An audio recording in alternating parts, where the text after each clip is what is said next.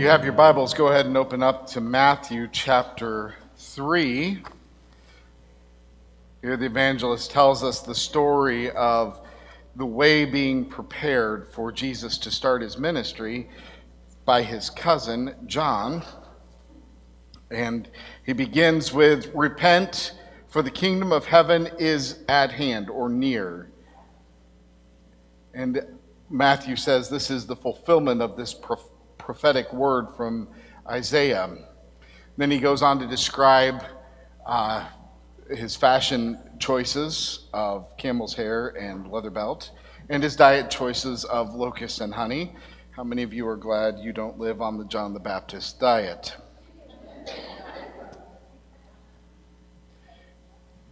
The honey's okay. The loc- well, you need the honey to help the locusts go down. If they're toasted, right? I mean, just toasted locusts with honey. Little butter. Mm.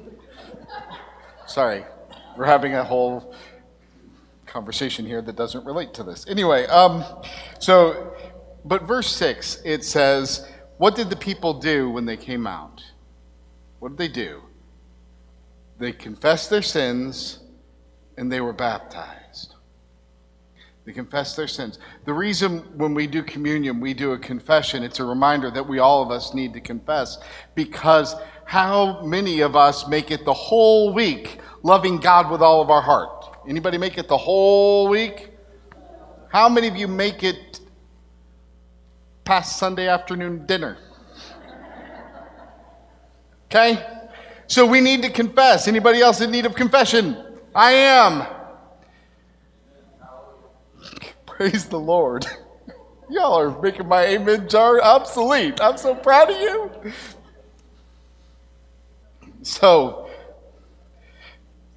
there are some people, though, who came out not to participate in the kingdom of God coming near. And when John sees them, the next couple verses, he, he sees the Pharisees and the Sadducees. And I want to make it clear that I, I believe the Pharisees and Sadducees loved God.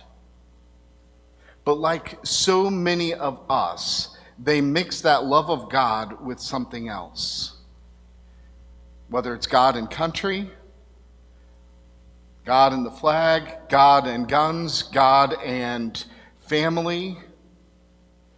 Whenever we mix and we, we, we say God and, C.S. Lewis had a wonderful book called Screwtape Letters, and he said, anytime we add an and to God, to our love for God, and this, eventually, whatever this is, because it's tangible, because we can see it, because we experience it, will rise in importance and overshadow God. And for the Pharisees, they loved the Torah, the Bible of their day. And that may sound really good. This is not God. It tells us about God it tells us people's experience of God. it contains the words of God. But the Word of God is who? Jesus. When you say, I love God in the Bible, eventually your love for the Bible will overshadow your love for God. And that's dangerous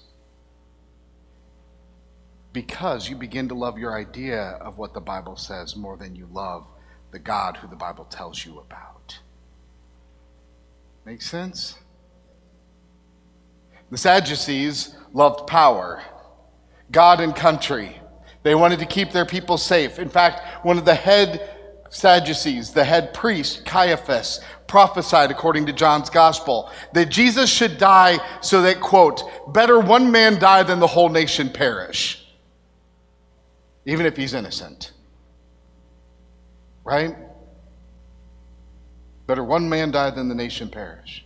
Anytime you say God and, I love God and, whatever and is will eventually overshadow your love for God. And all of us do it, don't we? So, John, being so gentle and mild, looks at them and says, You sons of snakes, right? You brood of vipers. Sons of snakes would be akin to son of a something else in our vernacular. Okay? It was not a gentle phrase. Right? Not something you say in polite company. Who warned you to flee from? So he has this, this confrontation with them, and he tells them in verse 8 produce fruit in keeping with repentance. What is the fruit that shows that you've repented? What's the fruit? Behavior change.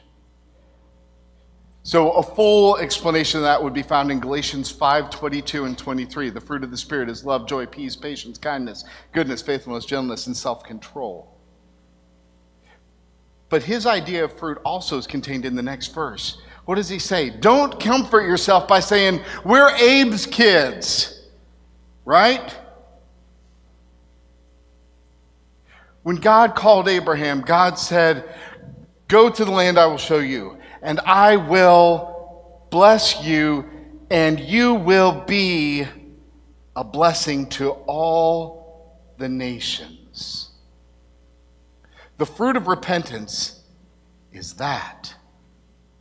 Not that you're blessed, but that you would be a blessing to others, to all the nations. And in Greek, tesgenes is the word for nations. It's where we get the word Gentiles. All those people. Any of y'all Purdue fans? Today, some of those people might be from Michigan. We did better than Ohio State, though.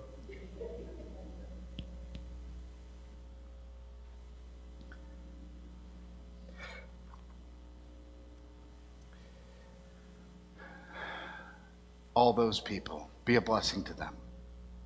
He goes on to say, Don't think uh, the axe is already at the root of the tree. This is a reflection of Psalm 1. I'm not going to go into that because I'm running out of time. Verse 12, he has said, I'll baptize you with water, but there's one coming who will baptize you with fire and the Spirit. And the chaff, he will gather all the wheat into the barn and burn up the chaff with unquenchable fire. That's related to a verse out of the prophets where Malachi says that God's presence is like a refiner's fire,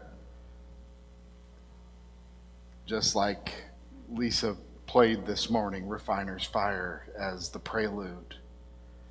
This idea of separating out what is not of God from what is of God. And, and John is telling them this refining has started. God is calling all of us to have all those things that are not of God, all the places where we are more Scrooge than Ebenezer, more bitter than a stone of help all those things are getting drawn out of us as we get closer and closer to the refiner who refines us. The Holy Spirit has come. Today, on this day of peace, where are the places where you are at battle with your best self? Where are the places where God is calling all of that stuff out so that you can be peace and blessing for the people around you? Where is God calling you to be God's love made real so that everywhere you go, people find Christmas?